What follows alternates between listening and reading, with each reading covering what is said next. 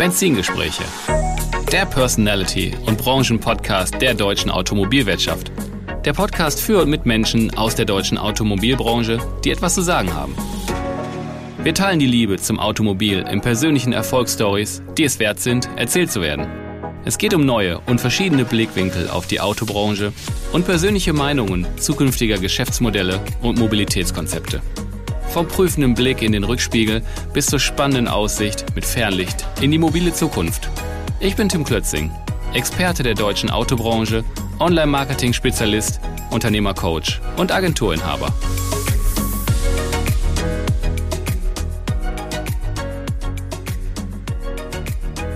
Bevor es losgeht, ein Hinweis auf einen starken Partner, der mich bei meinem Podcast unterstützt. Jareto. Bei Jareto können Autohändler in Deutschland Absatzfinanzierungs- und Leasingangebote von mehr als zehn Finanzdienstleistern auf einen Blick vergleichen, anfragen und abschließen. Und das alles mit nur einem Login. Wer Jareto ausprobieren möchte, bekommt mit Hinweis auf meinen Podcast exklusiv für das erste abgerechnete Geschäft eine 250 Euro Stückprämie. Das ist doch was. Einfach auf Jareto gehen oder bei deren Vertrieb melden. Herzlich willkommen zurück bei meinem Podcast Benzingespräche. Und heute begrüße ich bei mir, quasi neben mir, sitzend Thomas Schelske, Audi Neuwagen Gebrauchtwagenverkäufer beim Autoforum Röder in Duisburg. Hi Thomas. Hi Tim, danke, dass du gekommen bist. Ja, also ich bin gerne hier. Ne? Also erstmal wieder schön in einem schönen Autohaus zu sein, viele Neuwagen um mich rum. Also wer mich kennt, dass ich Autos liebe, der weiß, dass ich jetzt hier gerade mich sehr wohl fühle. Aber wie auch immer, Du bist mir in den letzten Monaten immer wieder durch deine Postings auf LinkedIn aufgefallen. Und zwar warum? Weil die habe ich erfrischend authentisch gefunden und zeigen, dass Autos verkaufen Spaß macht und erfüllt. Ist das so? Das ist bei mir zu 100 Prozent so. Also ich kann mir gar nichts anderes vorstellen und entgegen allen ja, Erwartungen haben wir es bei uns im Autohaus immer geschafft, äh, im grünen Bereich zu drehen. Das ist gut. Okay. Machen wir erstmal eins. Heute könnten wir es theoretisch in echt machen. Wir blicken nach hinten, also in den Rückspiegel, ähm, zu deinem Werdegang. Du bist im Baujahr 77, du bist verheiratet, du hast gleich eine Sammlung von vier Jungs. Ja, zur Fußballmannschaft hat es nicht gereicht, aber ja, vier Kids. Okay, du bist gebürtig aus Gladbeck und lebst auch in Gladbeck. Du hast ursprünglich erstmal eine Ausbildung zum Bürokaufmann gemacht beim Autohaus Wagner von 97 bis 99. Du hast dann wiederum nochmal eine Ausbildung zum Versicherungsfachmann gemacht bei der Provinzial AG 2001, 2002. Warst dann auch Kundenbetreuer bei der Provinzialversicherung 2001 bis 2006 insgesamt und dann wieder VW Neuwagen- und Gebrauchtwagenverkäufer zu machen beim Autohaus Wilhelm Schmitz 2007 bis 2014, sieben Jahre. Dann hast du nochmal eine Ausbildung als Automobilverkäufer draufgelegt bei der Audi AG, 2014 bis 2016. Und ja, jetzt bist du Audi, Neuwagen- und Gebrauchtwagenverkäufer beim Autoforum Röder hier in Duisburg seit 2014. Ja, ganz direkte Frage. Liebst du deinen Beruf? Ganz direkte Antwort, Tim, ja. Das ist eine klare Aussage. Das, das höre ich so gerne und das ist auch der Grund, warum ich mit dir reden wollte, weil das habe ich einfach bei deinen Postings, hört sich doof an, gefühlt. Das, hab, das stand zwischen den Zeilen und das finde ich so erfrischend toll. Okay, wenn man das äh, so fühlen kann, also prima. Also so ja. soll es auch sein. Also das ist auch eigentlich äh, mein Ziel, was dahinter steckt. Ja, sind ja auch keine geskripteten Postings, sondern das ist das, was du dann denkst, ne? ja, ich schreibe so, was mir dann gerade einfällt oder zeige Bilder, die ich cool finde und äh, ja, und hat auch eine gute Resonanz. Ja. Ja. Ja, es ist ja LinkedIn inzwischen, ich bewege mich da ja auch hauptsächlich, sag mal, so in der, in der Autobubble irgendwie. Und da kriegt man ja auch viel mit, was, was Menschen schreiben. Und viele, die viel schreiben, heißt ja nicht unbedingt, dass sie selber schreiben. Oder auch wirklich so meinen oder welches Ziel die dahinter haben. Und das fand ich halt bei dir authentisch. Und das war der Unterschied. Und deswegen sind wir so in Kontakt gekommen und da habe ich immer relativ schnell gesagt, hey, wir müssen mal sprechen. Ja, prima. Also genauso soll es auch sein. Das ist auch der Sinn, der dahinter steckt von meiner Seite aus. Was hat dich denn damals bewogen, in den Autohandel zu wechseln? Ja, es ist äh, so, also ich habe da immer ein Motto, wenn du äh, in deinem Beruf das ausüben kannst, was du liebst, dann arbeitest du nicht. Und tja, ich liebe es, den Kontakt zu Menschen, ich liebe Herausforderungen, ich liebe es, Aufgaben zu lösen, ich liebe es, mit Zahlen zu jonglieren, ich liebe es, Ziele zu erreichen. Und ich liebe natürlich auch den Erfolg. Und äh, für mich gibt es fast nichts Schöneres, als ein Auto zu verkaufen. Und dann dieses Gefühl eben, wenn jemand Sportler ist oder schon mal Fußball oder Handball gespielt hat und ein Tor schießt, mhm. ist einfach ein schönes Gefühl und ja. Empfindest du das so? Das empfinde ich so. Genau so. Ich habe früher wow. Fußball gespielt mhm. und äh, so ein Auto zu verkaufen ist ähnlich wie ein Tor zu schießen. Man freut sich echt. Wird nur nicht so viel gejubelt, aber das muss ja auch nicht mehr sein. ja, aber geil. Ich finde ja. find die Analogie finde ich total cool. Ähm, Habe ich so auch noch nicht gehört und auch nicht so gesehen. Ich selber, ich liebe halt auch Autos, liebe auch den Autohandel und ich bin ja auch kurz davor zu sagen, meine Güte, ich, also ich, ich bin beinahe überzeugt davon, dass ich selber ein guter Autoverkäufer wäre, weil wenn jemand sich auch für ein Produkt so interessiert, was, was ich selber so mag, ist der Weg ja nahe, den Leuten das auch näher zu bringen oder den zu verkaufen im Zweifel. Ja. Also, aber ich halte Kann ich mir gut raus. bei dir vorstellen. Könnte ich mir richtig gut vorstellen in der Autobranche darf man sich ja nur wirklich auch nicht beschweren, dass es langweilig war und ist und sein wird.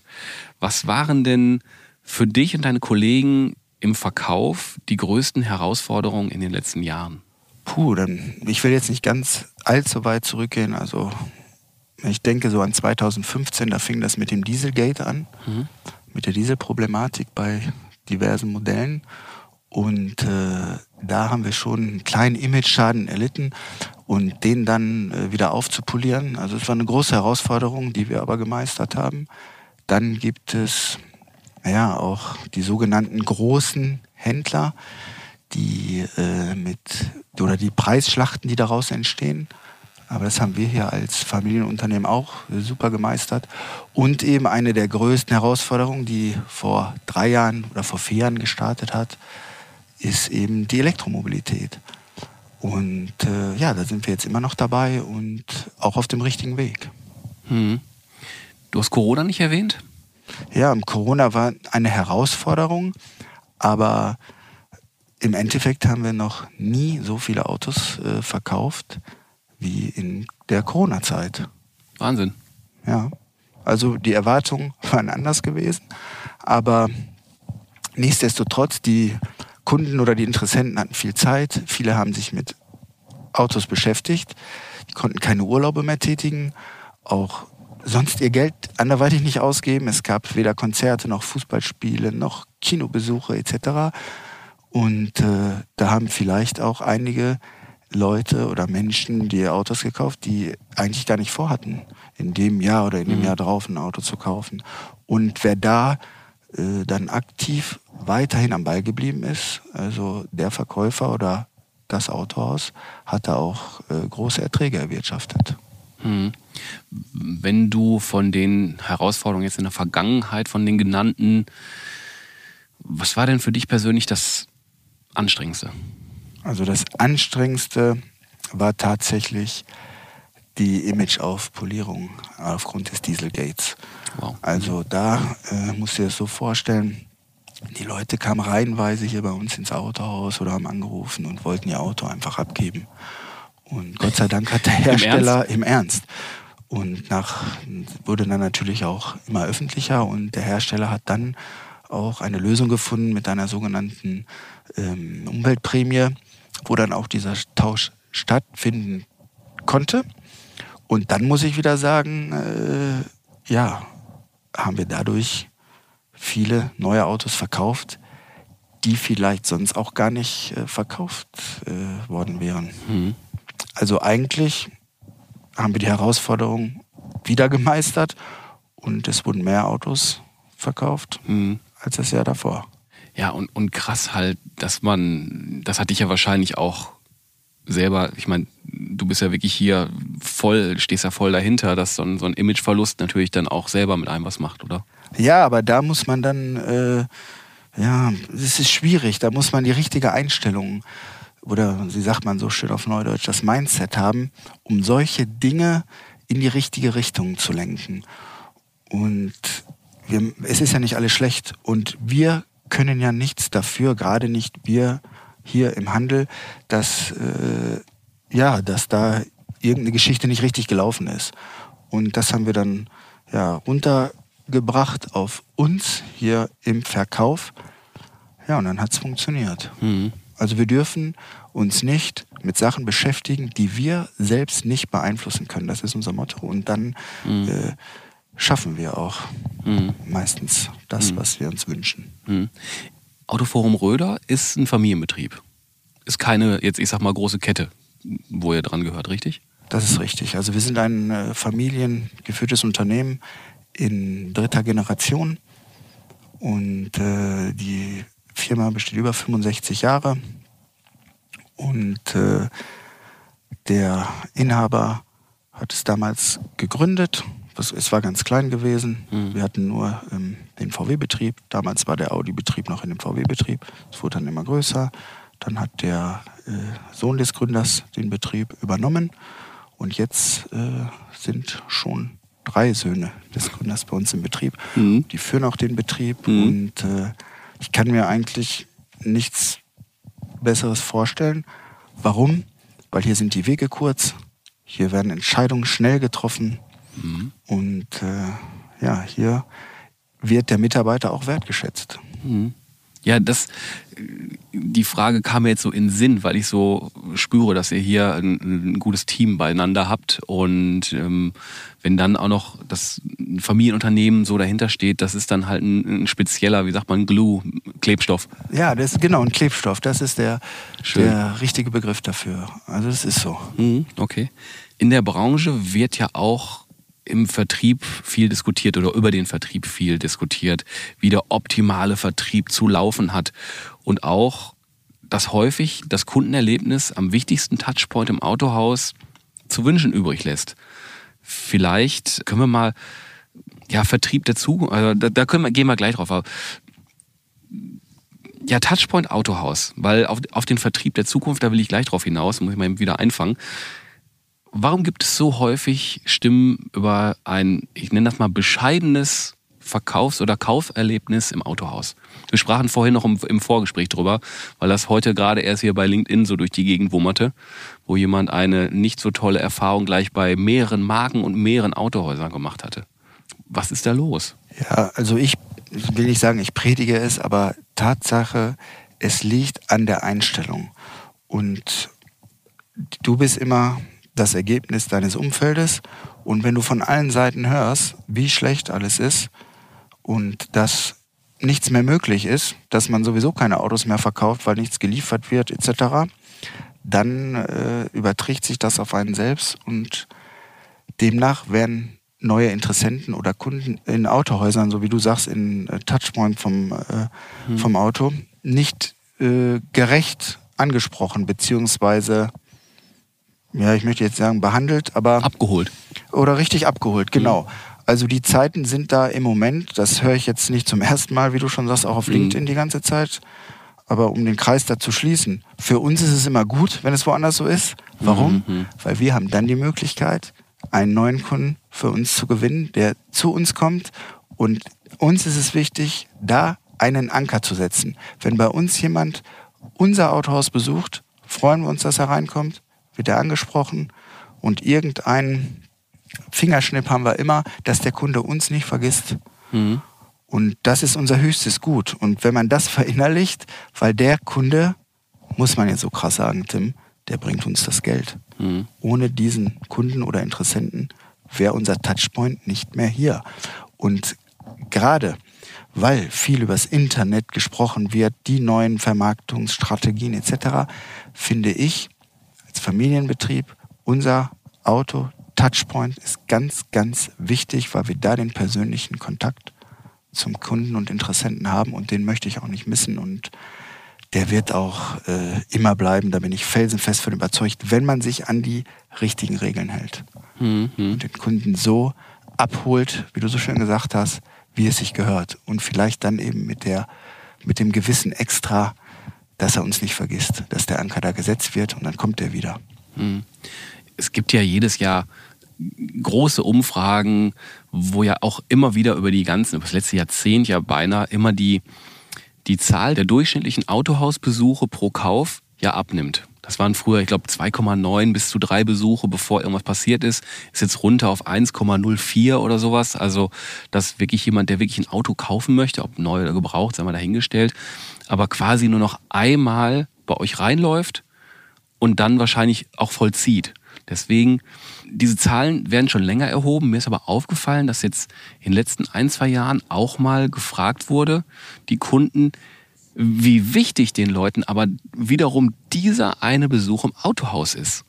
Und das ist ja, wenn man jetzt so die, diese Zahlen nimmt und diese durchschnittlichen Erhebungen nimmt, ist ja theoretisch jeder, der hier reinkommt mit einem Interesse, haarscharf vom Kauf.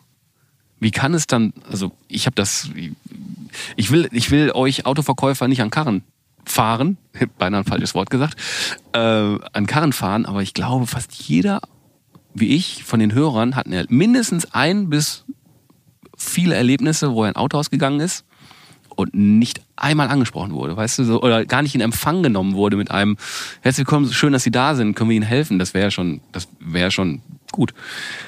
Aber das ist ja jedes Mal eine wirklich gute Chance. Ja, es ist eine Chance, es ist wie eine, eine, wieder auf den Sport zurückzukommen, das ist wie eine Flanke. Teilweise sogar ein Elfmeter. Geil. Und mhm. wenn man den nicht äh, äh, annimmt, dann ist man da auch fehl am Platz. Also mhm. so sehe ich das und ähm, ich, ich, ja, ich habe das, das ist teilweise unfassbar, ja. Aber ich höre das ja nicht nur von dir, ich höre es auch von vielen Interessenten, die dann bei uns im Autohaus landen.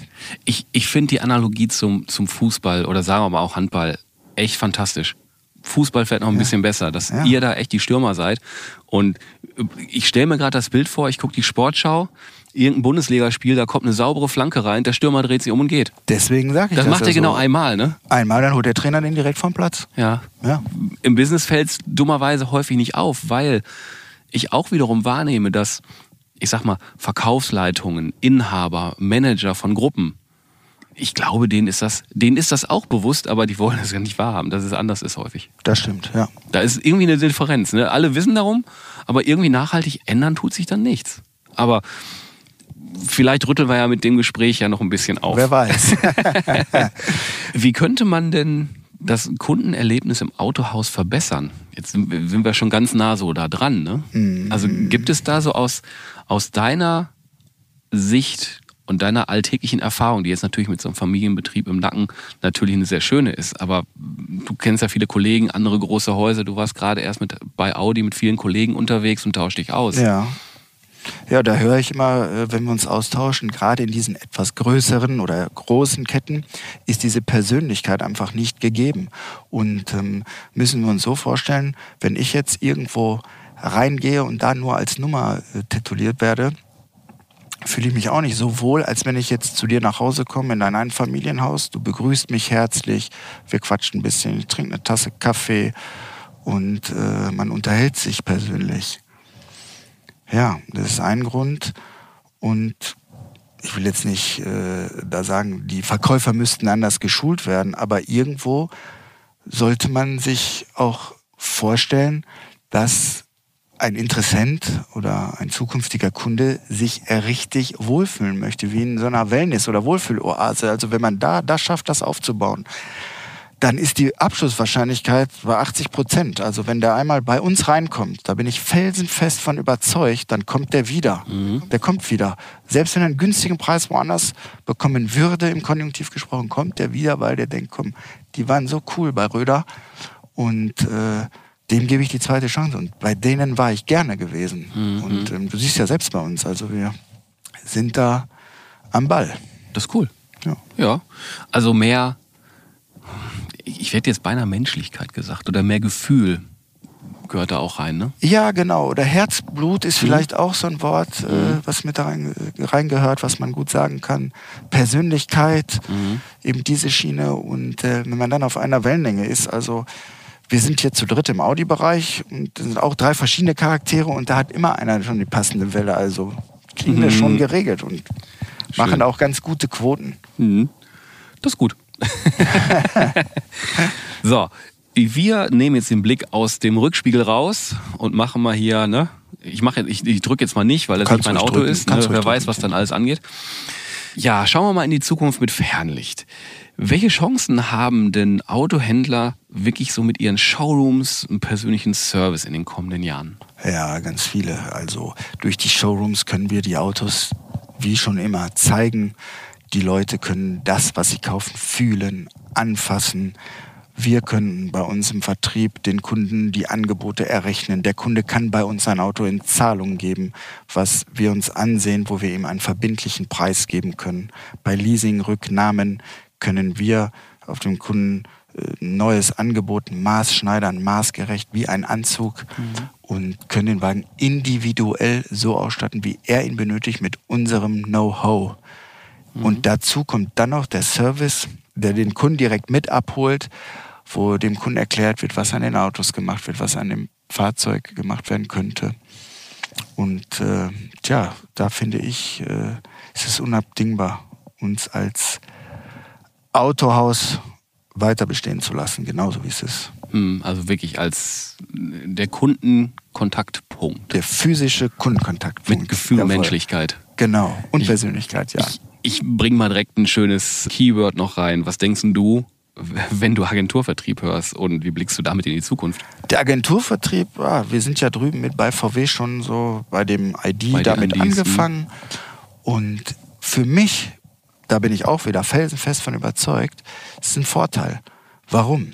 Diese Preisschlachten wird es so in dieser Art und Weise nicht mehr geben und wir als Familienbetrieb können noch mehr mit unserer Persönlichkeit, mit unserer direkten Art, mit unseren kurzen Entscheidungen glänzen, weil wir uns um den Kunden kümmern. Oder äh, der Verkäufer kümmert sich noch mehr, oder noch mehr kann man auch nicht sagen, also kümmert sich gut um den Kunden. Mhm. Ja, klar. Ja, ist ja, ist ja ein Unterschied, ne? wenn man so, weil da gibt es ja auch Konzepte, dass vielleicht nicht mehr so viele Fahrzeuge kommen äh, oder ausgestellt werden. Das hat ja ganz viele Facetten, ne? Ja, also das habe ich auch gehört, aber letztendlich, ist, ob dann die Fahrzeuge nicht mehr da sind, kann ich mir nicht vorstellen. Also bei dem Agenturgeschäft wird es, so stelle ich es mir vor, sein, dass ganz klar gesagt wird, das ist der Preis für dieses Fahrzeug. Mhm. Und ob ihr den Wagen jetzt bei Schulz, Schmitz, Müller oder Röder holt, mhm. spielt keine Rolle dann freue ich mich wieder, weil ich davon ausgehe, dass viele dann eben bei uns das Auto holen, weil der Draht da zum Kunden gut ist und auch der genau. Interessent. Ja. das wirklich, äh, das wird in Zukunft deutlich wichtiger werden und da haben halt Autohäuser, Familienbetriebe oder auch große Gruppen, die auf Persönlichkeit setzen, die Nase vorn wahrscheinlich. Ja, Persönlichkeit steht fast schon über allem mittlerweile. Es hm. wird immer wichtiger. Hm. Wie verändern sich denn die Kunden und ihre Ansprüche so? Ja, also es kommt immer darauf an, welchen Kunden man vor sich hat. Ist es jetzt der Neuling mit dem Führerschein, der gerade 21 ist? Hm. Ist es der junge Familienvater oder auch äh, die etwas in die Jahre gekommene Person, sage ich jetzt? Ähm, wo ich das massiv merke, ist äh, die ganzen Technologien, die jetzt dahinter stecken. Ne? Die MMI-Systeme, das Infotainment. Also da wird viel Wert drauf gelegt. Mhm. Klar. Und dann die Frage eben zur Elektromobilität. Das ist ja auch nicht ganz trivial, ne? Mhm. Ein weites Feld. Wir sprachen vorhin ja auch drüber. Ne? Ich gehe ja immer, ich bin mir ja selbst der Nächste so in dem Sinne, wenn ich über solche Prozesse nachdenke, aber ich bin überhaupt nicht repräsentativ. Es kommen ja viele Menschen einfach rein, die, sagen wir mal, auch vor, vor fünf oder sieben oder acht oder zehn Jahren das letzte Mal äh, ein Auto gekauft haben und jetzt aus der Generation Auto hier reinkommen und ein, ein Touch-Display sehen und sich fragen, so, ist das jetzt ein UFO? du, du grinst. Ja, also da hast du recht. Es kommt dann auf immer auf an, wer das Fahrzeug so sieht. Aber es ist tatsächlich so. Aber es ist auch schön, dann mit dem UFO rumzufahren. ja, aber du musst es denen ja auch erstmal dann ja natürlich näher bringen. Ne? Ja, da ist ja dann natürlich die Beratung, die persönliche Beratung ja. so wichtig, ne? Die gehört dazu und äh, dadurch kann man ja dann eben glänzen. Mhm. Wenn du das so ganz verallgemeinerst und mal so schaust, gibt es eine Veränderung in der, in der Kundschaft? Wird ein durchschnittlicher Autokäufer jünger oder mm, äh, schwenken die alle? Also das ist das eine. Das Thema Alter würde mich interessieren. Das Thema Nachfrage nach Technologien würde mich interessieren. Also Verbrenner, E-Mobilität und dann noch in Klammern E-Mobilität im Jahre 2023. Okay, also der durchschnittliche Autokäufer wird sogar älter. Oh, okay. Also das habe ich festgestellt. Also früher war es so gewesen, da hat man so das Auto, das letzte Auto mit 70 gekauft. Also mittlerweile sind es eine Menge und ich betone eine Menge Leute, die über 80 sind und auch noch Autos kaufen. Mhm. Also das ist mir massiv aufgefallen. Ähm, der zweite Punkt, die Elektromobilität. Selbst die ältere Generation beschäftigt sich damit. Mhm. Aber da ist es mir so, die beschäftigen sich mit der Frage, aber entscheiden sich dann trotzdem für einen Verbrennermotor. Mhm. Die jüngere Generation ist da schon etwas anders und äh, legt Wert auf E-Mobilität und kauft diese Fahrzeuge dann auch mhm. in der Rubrik. Mhm. Und ähm, also mit jünger meine ich jetzt zwischen 25 und 50. Mhm. Also mhm. verpauschalisieren kann man es nicht. Es ist ja auch innovativ. Elektrobetriebe. Wir machen im Audi-Bereich auch viel mit gewerblichen Kunden und ähm, Elektroinstallateure ist ja auch ein Image dann, wenn man mit einem elektrischen Fahrzeug fährt. Mhm. Die Punkt 3, äh, sagtest du, die ja, E-Mobilität in 2023. Ja, ich werfe mal das Stichwort Auslauf staatliche Förderung mal hoch. Ne? Okay, die Förderung läuft ja dann im September für die äh, gewerblichen Kunden aus mhm. und für die Privatkunden, wenn dann die Ressourcen oder der Topf von der BAFA erschöpft, mhm. erschöpft ist. Die Nachfrage äh, ist immer noch da bei diesen, bei den elektrischen Fahrzeugen, also bei der, zu der E-Mobilität. Trotzdem merkt man, das Kaufinteresse ist durch diese nicht garantierte Prämie gesunken. Mhm. Und äh, da fände ich es schön, wenn der Staat von Anfang an da klarere äh, Grenzen oder Ziele gesetzt hätte, was einfacher vom Verständnis her auch für die Klienten mhm. gewesen wäre. Aber ja, da werden die sich auch noch was einfallen lassen. Also ich kann mir nicht vorstellen, dass jetzt gar nichts mehr passiert. Wobei man muss immer in Betracht ziehen, wer ein elektrisches Fahrzeug fährt, ein vollelektrisches, der hat dann eben, wenn er den über eine Firma laufen lässt, den Vorteil der Versteuerung von 0,25 bis 0,5 Prozent. Mhm. Und das ist noch so ein, ja, so ein Herz in dem Cappuccino, wo man dann doch sagt, komm, ich nehme den trotzdem. Ich glaube ja, dass dieses Herzchen im Cappuccino größer und größer werden wird, weil die Förderungen sind weg die gibt es halt nicht mehr. Und es gibt halt nur noch so dieses Asset dieser im gewerblichen Bereich dieser günstigen Versteuerung und das ja. wird dann halt äh, stärker wiegen in Zukunft. Ne? Genau, und dann muss man eben so argumentieren und mhm. das wird auch funktionieren. Okay. Ja, ist, ist spannend. Man, man, man bekommt so die, das habe ich vor ein paar Tagen erst gelesen, dass wirklich die Nachfrage runtergegangen ist bei auch Hybriden und Co. Und das halt äh, teilweise aber die, äh, also ich sag mal, alten Antriebe, also jetzt Verbrenner, doch wieder stärker kommen. Also dass irgendwie der Shift dann doch da ist, dass für viele, die sich für E-Mobilität oder Hybride entschieden haben, dass wirklich die Prämie da echt ähm, schon ein Asset war, ein großes. Ne? Also es war ein Asset, wenn dir jetzt jemand sagt, ich schenke dir 6.000 Euro, Euro ja. dann sagst du nicht nein. Oder ich habe letztes Jahr Nein gesagt, aber egal.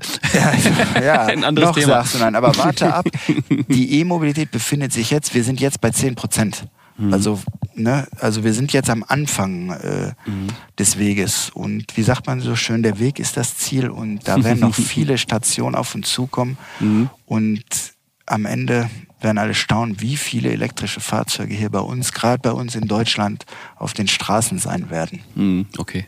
Wir kommen schon zu den Abschlussfragen.